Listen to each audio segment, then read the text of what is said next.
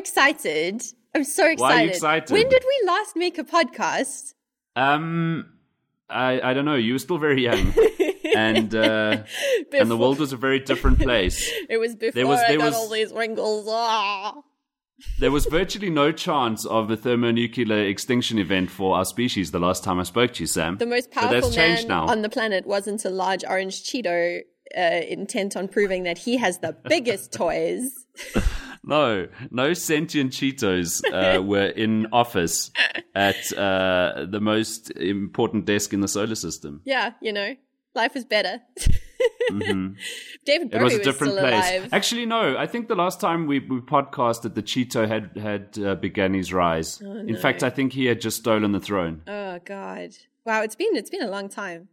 Um, it has been a long time. Oh, so I shouldn't have left you no, exactly. You see what happens without a dope beat to step see- to. Do you see? I mean, I not. I don't want to say that correlation equals causation, but I do want to say that while we were podcasting regularly, nothing bad happened in the world, and then we stopped podcasting regularly, and everything bad happened in the world. So We'll have to do a study. So you know, mm-hmm. What have you been up to, Sam? Oh wait, I know all about it. Yay! I started a business with you. Yay! I thought I was such a fool because I thought, oh, you know, one way to make sure that I get to hang out with Simon Dingle every day, I should start a business with him and then he can never escape from me. And instead, what do you do? You spend all your fucking life in Joburg still, you asshole. I'm sorry. It's not fair because I miss you. I miss you too. But um, but you know, we spend more time sitting at a desk next to each other than I spend in Johannesburg That's or anywhere true. else for that matter. That's true. And and by desk in our office, inverted commas, uh, you mean the table at Roxy's with beer in Yes. front of us. Yes, exactly. Worksing. Simon, what has been what has been surprising to you about uh, starting a business properly? Um, so um, starting a business. I, I don't know, Sam, or the amount of uh, admin. I, the I, hmm, okay. Yeah, your whole life is admin. So here's the thing with starting a business. You start a business because there's a thing you want to do. Uh, either you love doing it, or you just think it's a really good idea, or you see some money on the table. Um, and you start a business because that's what you want to do.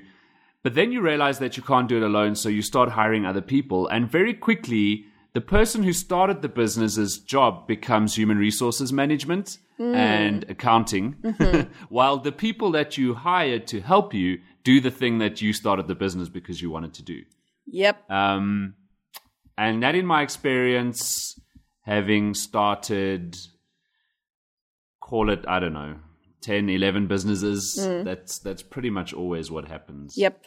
Yeah, it's weird. Or I right? just works on my own. it's interesting. Yeah. I mean, it's been interesting to me, like how quickly, because we decided very early on that we didn't want to grow a lot. Like our aim is not to be a big business. Um, we don't Scale price, not humans. Yeah, exactly. We actually don't want to hire more people, but it's been amazing to me how quickly you run up against those tr- those trade offs, right? Where people like all the incentives are on the table for you to grow, like hire one more person, and then you can charge much more. It's weird, right? Like you actually Well, have to so- quite actively resist resist the growth narrative. Exactly. But but you know we're fed that growth narrative. It's uh, when you go to business school where they'll tell you that business is a science. oh lordy, they're so cute. Um, but they they'll teach you that the sole purpose of a business is to grow, to show growth for shareholders. Um, Yeah. And this notion that you can have a business that just cleans its own nose, pays its bills, and also pays everybody who works for the business a very healthy salary so that they don't really ever need more except for marginal um, you know, appreciation every year.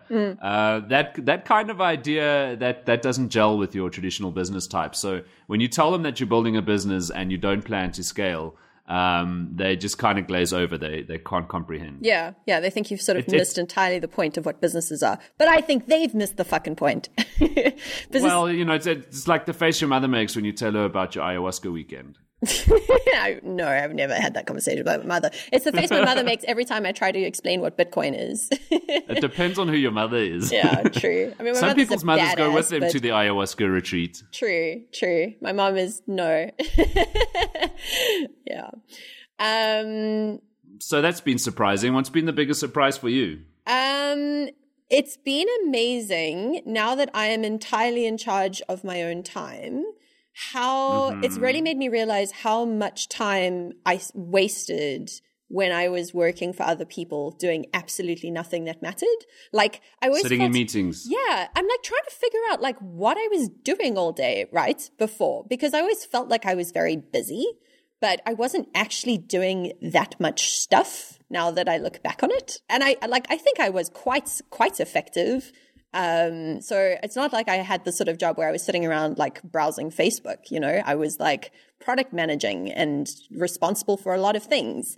But now I look back on it and I'm like, I feel like I am very lazy now, but like more lazy, but I also get much more done. You don't have to spend as much time on alignment. Yeah. I guess it's just like, I think also because we are deliberately a very small business, like it's made me realize how much of my job used to be just communicating to other people, right? And that's good. That's very important. And communication is wonderful. And big tribes of people can sometimes do certain kinds of things that small tribes of people can't do.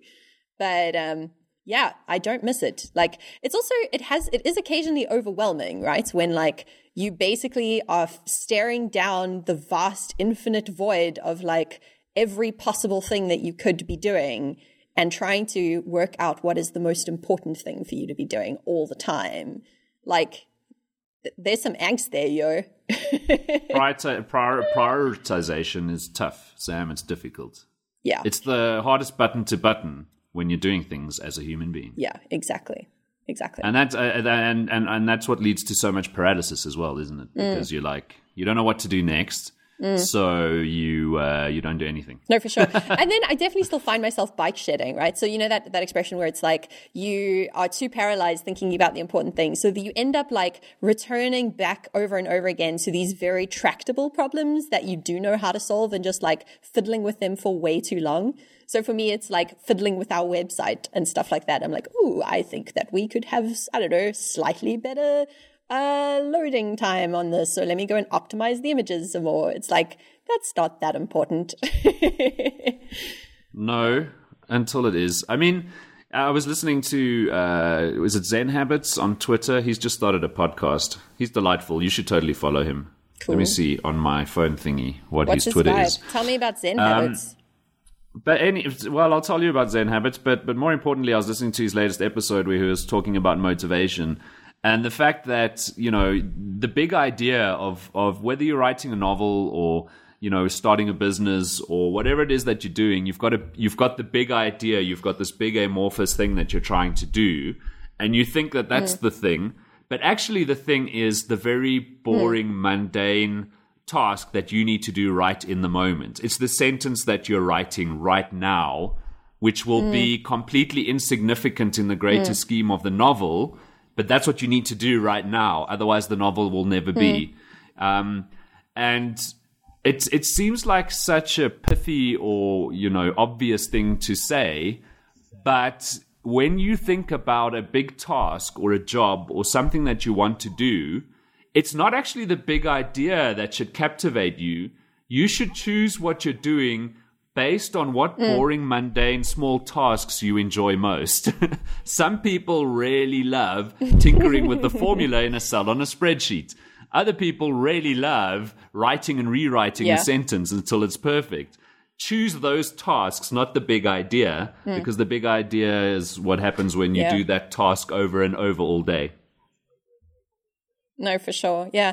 I mean, I guess like, so I think that at its heart is really what our business is about, right? Though, isn't it? Like, so, you know, t- g- taking these big amorphous ideas and saying, all right, so what is a way that we can take this big amorphous idea, turn it into a real thing and then put it actually in front of people and then not have the ego to be scared of doing that and hearing that, oh, actually they don't care and they don't want this, you know?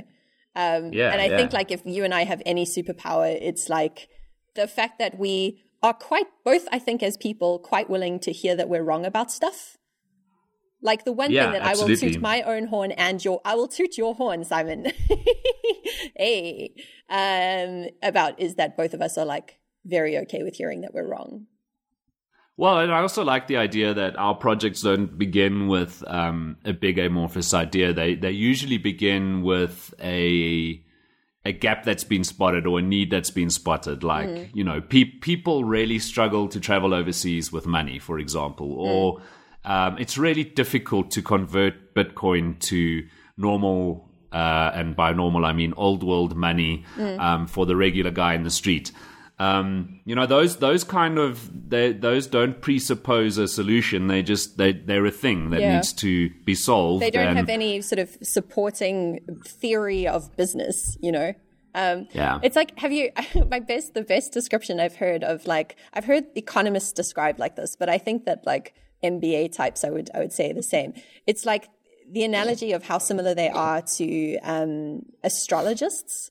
So they do spend a lot of time forecasting the future, but are almost never right about their forecasts, or at least are never specific enough about those forecasts for those forecasts to be testable.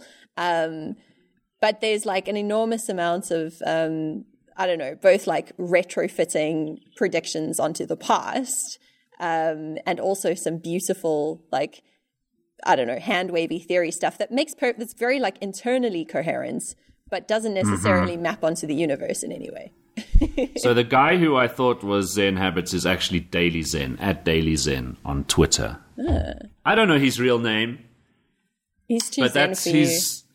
That's his. That's his hacker nick. Cool. Um, daily meditation. Nice, nice. Mm-hmm. Yeah, this looks very cool. Yeah, yeah, he is very cool. Yeah, this person. I mean, this thing about growth, though, like okay, so I'm back.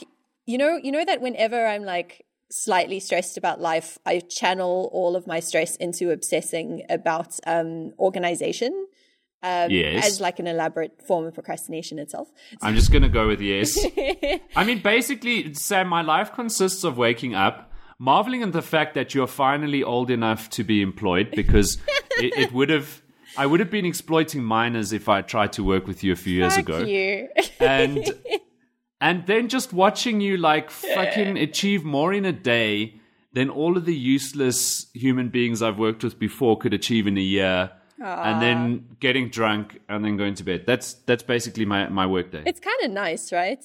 Um, and oh, and in between, I have to I have to make some spreadsheets. I really think that everyone should just aim to start businesses with their best friends. Like that's that should just be everyone's life goal. like fuck any other life goal you have. You know, that's another thing that, that You know, like anybody who's been in business for longer than four decades would laugh at you and tell you that that's exactly what you shouldn't do. Sure. That it will end in tears. Yeah. I mean, maybe. I don't know. well, I mean, fuck them. Whatever. Yeah, exactly. Who cares? okay, wait. But I was going to say, like, I've been on, on a, like an a obsessive organization kick again. And I've been thinking about how actually the most the biggest impediment to my having a completely perfectly organized life system in my home is the fact that my home is too big um, so last weekend, my house is too my, large. Oh no! Hashtag first world problems. Oh, um, so um, last weekend, Maddie P, my lovely man, and I uh, stayed. We went to Storm boyfriend. My boyfriend. We went to this uh, this tiny little village called Storm Fear, which literally has like four houses in it, and it's so cool. And it's in the forest. And we stayed in this tiny house that this guy named Robbie, who was very cool, built himself with his own hands out of offcuts that the foresters have given him. Um, Jesus, you guys are hipsters. Oh no, but he's like the anti-hipster. He's like this middle-aged uh-huh. dude with a beer gut, and he's wonderful. Um, Anyway, and like not that middle-aged men with beer guts can't be hipsters, I guess. But anyway, um, and then we had such a like mutual geek out about the tiny house movement, and we've watched all the same YouTube videos about it. so it was. Oh my god, Sam! I want a, a tiny little micro house. Oh my god, me too, me too. It's just on the beach, nothing more satisfying. Maybe. Yeah. Where would you want your Actually, not on the beach, on the mountain next to the beach, so that global warming brings the beach to me gradually over time. I can watch the beach creep. Uh, beach creep. towards me. No, totally. Yeah. From my tiny little windows in my micro little housey. Yeah. It's just like. Oh, Sam, it would make me the happiest. It's just like think about like every single thing that you own, right? Whether it's other mammals or just stuff. it just it costs you so much like it costs you so much headspace and so much time that you have to spend like repacking all of that shit or like i don't know feeding those mammals like the answer clearly is just have less less stuff right Ethereal assets. yes Have all your stuff in the cloud. including your and brain um, and and your physical things. So Sam, I guess you know where it started for me was um, leaving a, a relationship after you know a decade and a half, and and venturing into the world unhindered, as if that's possible. Mm-hmm. um, no, that's not what happened. But I, you know, I was traveling between three cities. I was living between Cape Town and London and Johannesburg usually, hmm. and and I, I kind of got my life down into a backpack and a carry on, like a hmm. tiny carry on, you know. Hmm.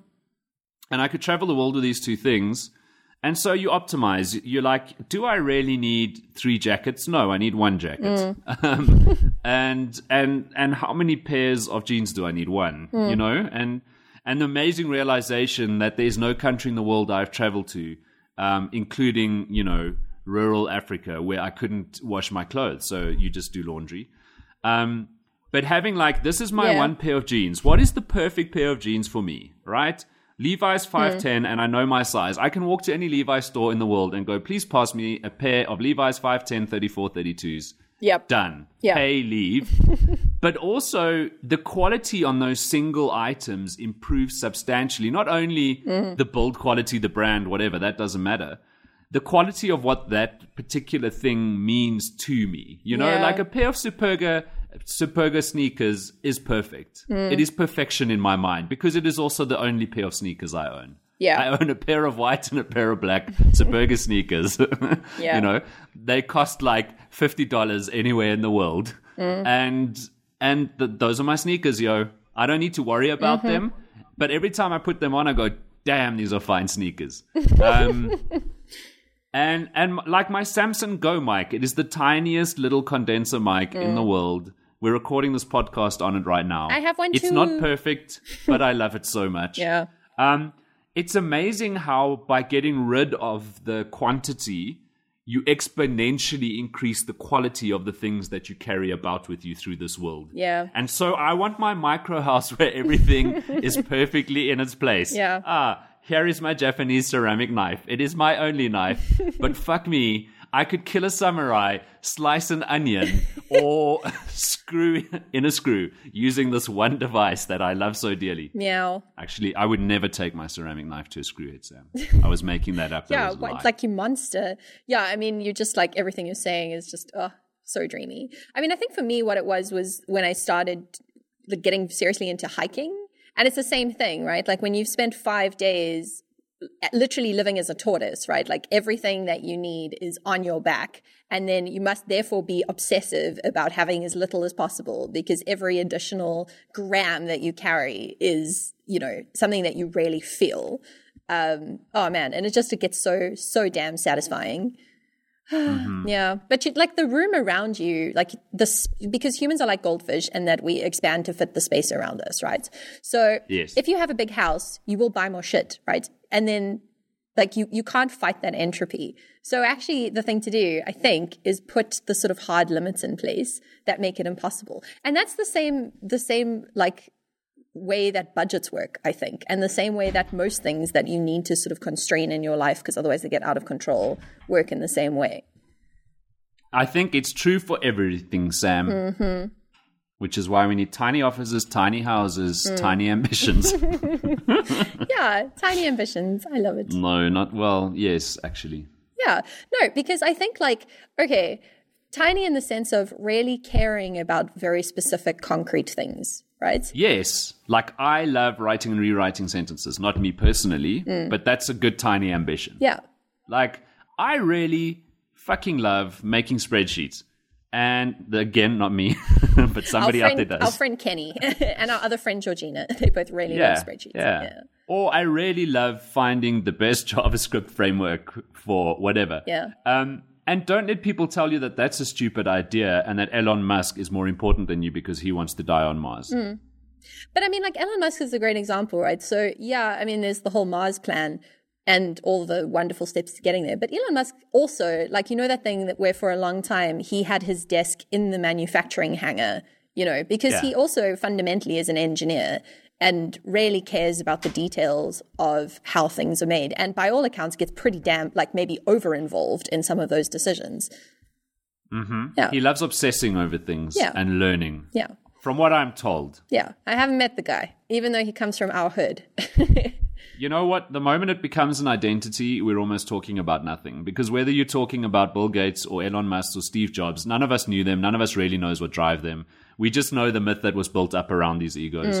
Um, but, you know, more likely than not, each of them enjoyed obsessing about something in the beginning. And that thing could have been making money, or in Bill Gates' case, coding as a teenager and having access to one of the only terminals where one could do that in the world.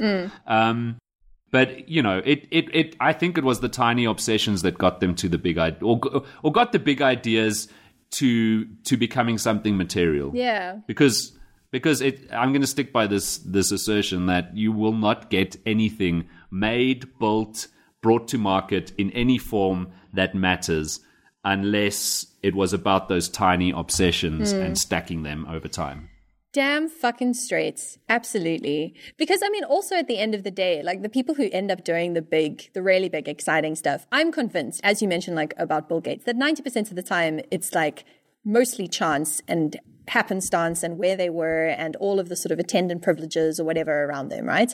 And like those sort of approach, like having that approach to life, sort of betting everything on the big needs and the big ego needs of of I need to be very successful or whatever. So much of that is not actually in your hands, and mm-hmm. it's the lottery, right? So you could you could be very successful, but you also could be not very successful. Whereas, at least if you're focusing on actually doing things every day in the micro sense that make you happy anyway, even if all that you you get at the end of the day is a very tiny house or a very lovely JavaScript framework or whatever your thing is, you know, then you've enjoyed that process. And then, you know, if you die tomorrow, that's fine because you had fun with your tiny house.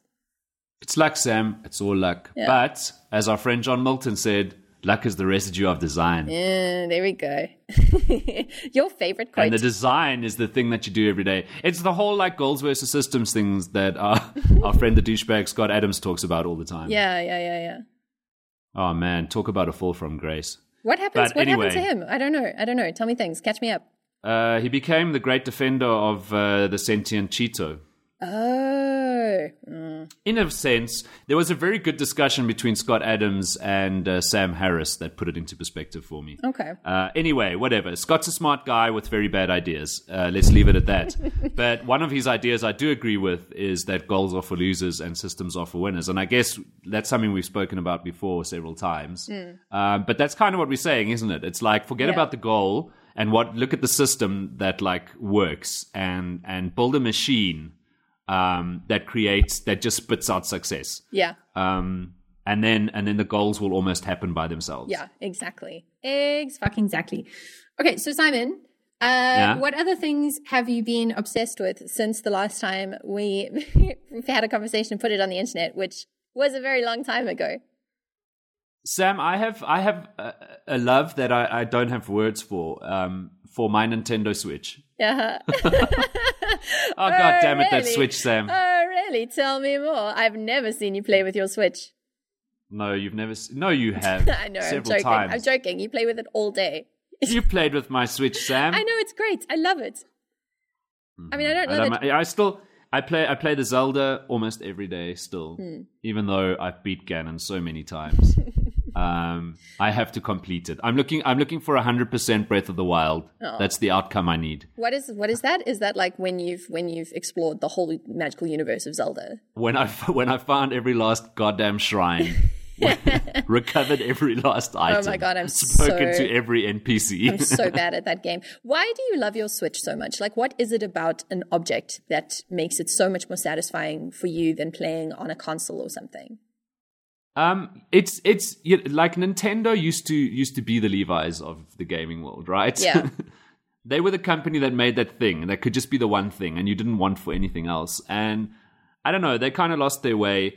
you you know I'm a I'm a big Nintendo fan, and I love talking about the fact that they were established in the 19th century, making playing cards in Japan, and they kind of lost their way, and then they found their way again, and it's a story I love to tell. But um, but the Switch is really it's one of my favorite examples of innovation where there are companies duking it out doing the same thing, being Microsoft and Sony with their Xbox and the PlayStation. Mm. And then Nintendo steps kind of out of the arena for a while and comes back with something that really does in a in, in the most meaningful way because the most meaningful things are subtle. You know, people mm. look at like the new iPhone and go, "Oh my god, I can't like Samsung had wireless charging 5 years ago." and miss all of the things that make the new iPhone truly innovative, yeah. right? I don't want to go down the Apple path. But the Switch is truly innovative because it's about all of those small things. Like, you know, last night I was watching one of my spawn uh, play Mario Kart at a table outside. You know, we're visiting with family, so sitting at this big table outside, lots of family around. Um, and the Switch is propped up on the table, and him and one of his cousins, they've each got a Joy-Con, and they play Mario Kart. And all of a sudden, it's like lawn bowls or swimming or the other things that are acceptable when the family is kind of mm. chilling together outside. Now gaming has come into that space in a way that isn't antisocial, mm. isn't um, obnoxious, um, doesn't necessarily take their attention off the rest of the family so much. Mm. Um, and it's, it's really redefined the category in a way that no other device in that category has before. It oh well, I mean that's that's kind of redundant, but whatever. You know what mm, I'm saying? Mm. And and so I love my Switch for all of those reasons, and also just because it's my little travel buddy that lives in my backpack. I can take it out and play Zelda. I can prop it up in an aeroplane and play Mario Kart with the person sitting next to me, mm. or Ultimate Street Fighter with Sam in the office, and then put it away. It's not a big deal. There's no like you know avatar with points that are being yeah. spent on whatever and it's just there's no bullshit. It's about yeah. having fun playing games that are very simple. It is like I do love the sociable nature of it. Wait, did you say that those little clippy clippy offy controllers are called Joy Cons? Joy Cons. Oh my goodness, that's the cutest goddamn thing. Well, it's Nintendo. Everything they do is cute, right? little Joy Cons. Yeah, but I mean, like the the detachable nature of those definitely, I think, is what makes it feel like a very different device than yeah. you know, like a Game Boy, which is a very solo thing. Yeah. Well, we are also recording this the weekend after one of the biggest mass shootings in US history. Mm. Um, and as you know, I'm a big proponent of computer games do not equal violence mm. in the real world. But uh, you know, I, I have kind of I think every time these things happen, you're forced to rethink your opinions on things like whether or not shooting people in their virtual faces mm. equates to you wanting to shoot them in their real faces in real life. Yeah. And I kind of like like that there are no games on the Switch where I'm running around with an assault rifle mm. in a, a, exact replica of a real world city, yeah. uh, shooting people in the face. Those games just don't exist in the Nintendo universe, yeah, or they didn't. Increasingly, they they're starting to make their way there, but um. But but I I also find that satisfying, especially when I watch my spawn playing. I like to know that it's Mario and Rabbids in you know home front invasion or whatever it is um, or Ultimate Street Fighter because I can handle that level of violence. Yeah. Or, you know, Mario Kart. Like, that's okay. Yeah, for sure. I watched the most fascinating video the other day. Um, I'm trying to remember what channel it was on, which was about, um, it was an analysis of what entertainment assets the US military sponsors. Um, so they were specifically talking about Independence Day 2, which um, all of the advertising around it, or a whole bunch of the advertising around it, um, actually led you to the US Army recruitment site. Um, and I mean, definitely like it's something that the US Army has done, or specifically the US Army, because, you know, if it's close historical ties with Hollywood, but like, um, you know, they've done this for a long time, that kind of blending of entertainment and recruitment. Um, but like increasingly, definitely games are a part of that, and that that propaganda and all of that stuff. So, I mean, there definitely are some difficult questions I think we need to answer, even if we don't want to, you know, without having to get into the very oversimplified. Um, oh, violence in computer games obviously leads to violence yeah. in the world. Yeah, I mean, there still are some other uncomfortable questions about what what ideas the games are, are, are putting in our minds.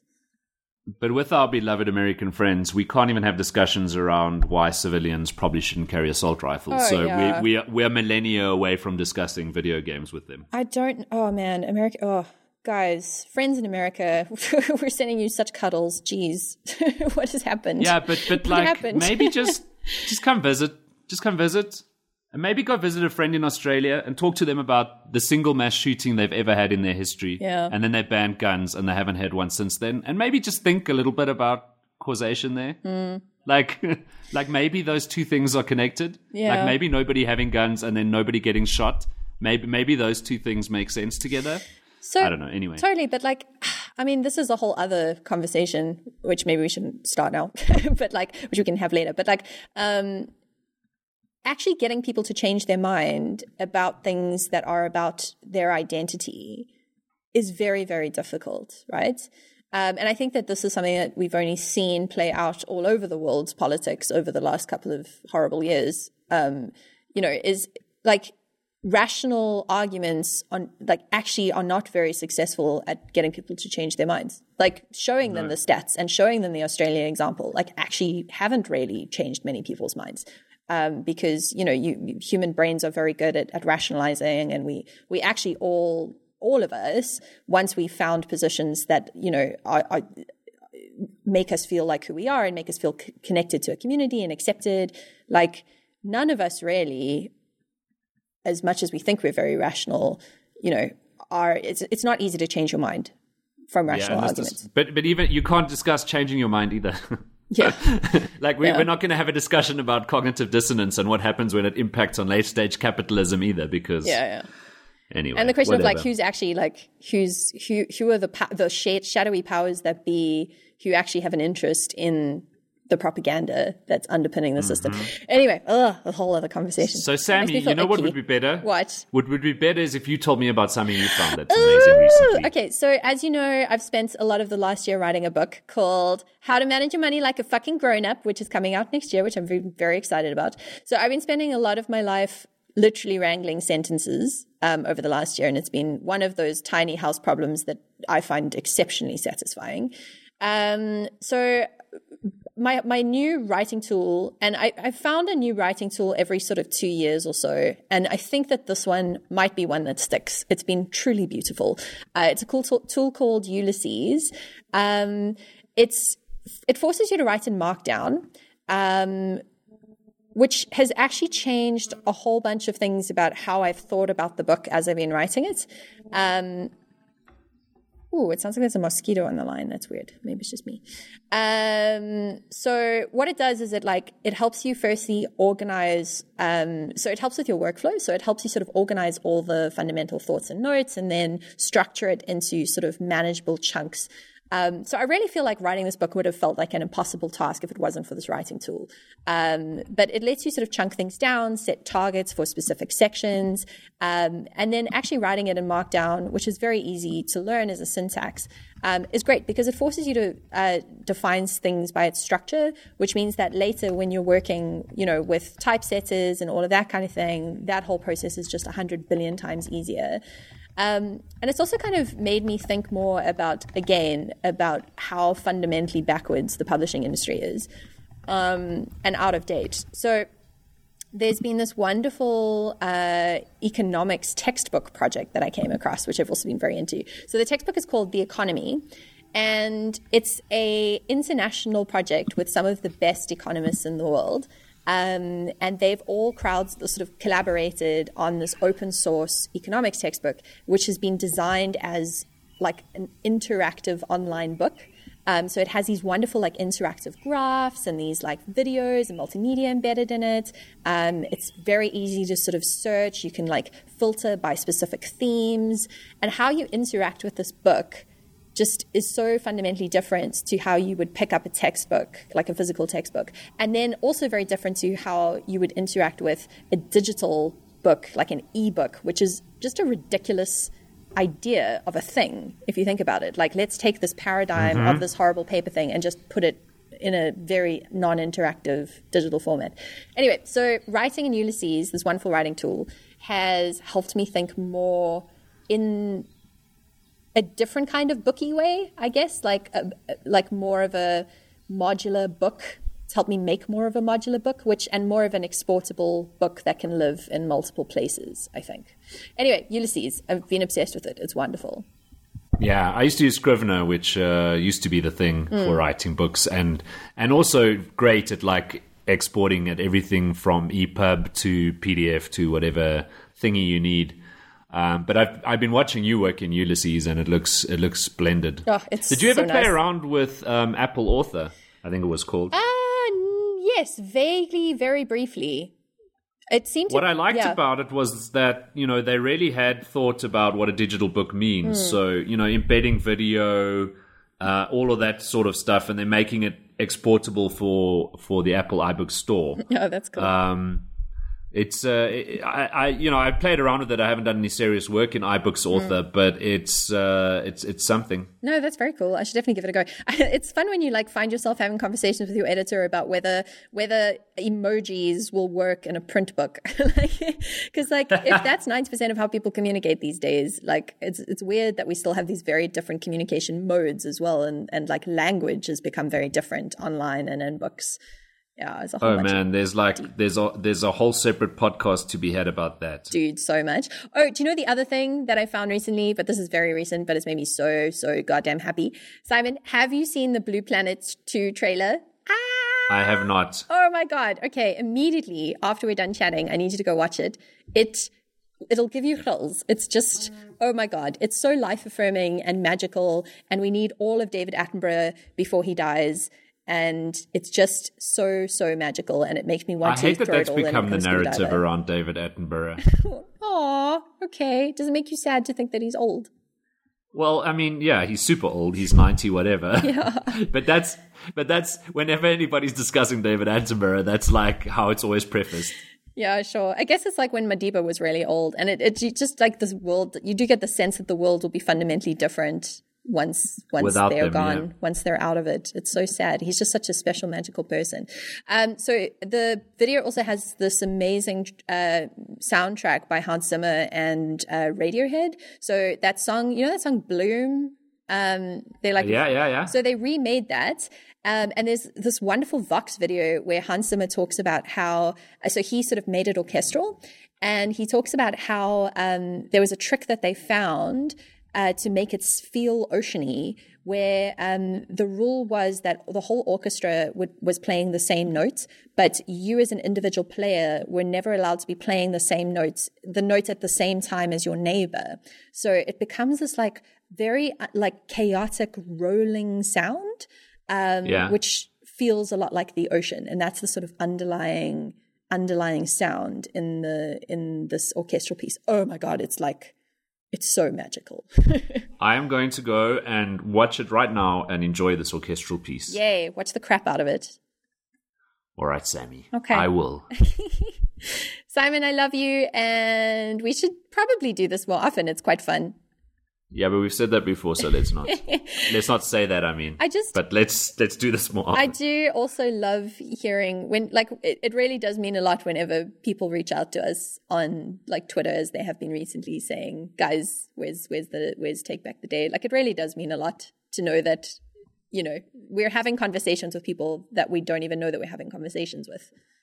Well, uh, yeah, and it, it, it's interesting when you, there's synchronicity around that. So, not that synchronicity is a real thing, but um, but you know, we had like independent people on Twitter hitting you and me up, going, "When the hell are you making another episode of your goddamn podcast?" Yeah. Um, and then bumping into somebody like in a meeting the next day who said, "When are you having a conversation with Sam on the internet again?" Well, we think Um, that they were all independent. Maybe there's some like orchestrated, like coordinated force. exactly run by the U.S. military, and all of this is somehow connected to propaganda. I don't know. I don't know, Simon. What we we're don't trying to say is, thanks for bugging us humans. yeah, we like it. Bug us more. All right, Sammy, I love you. I love you too. Chat to you later.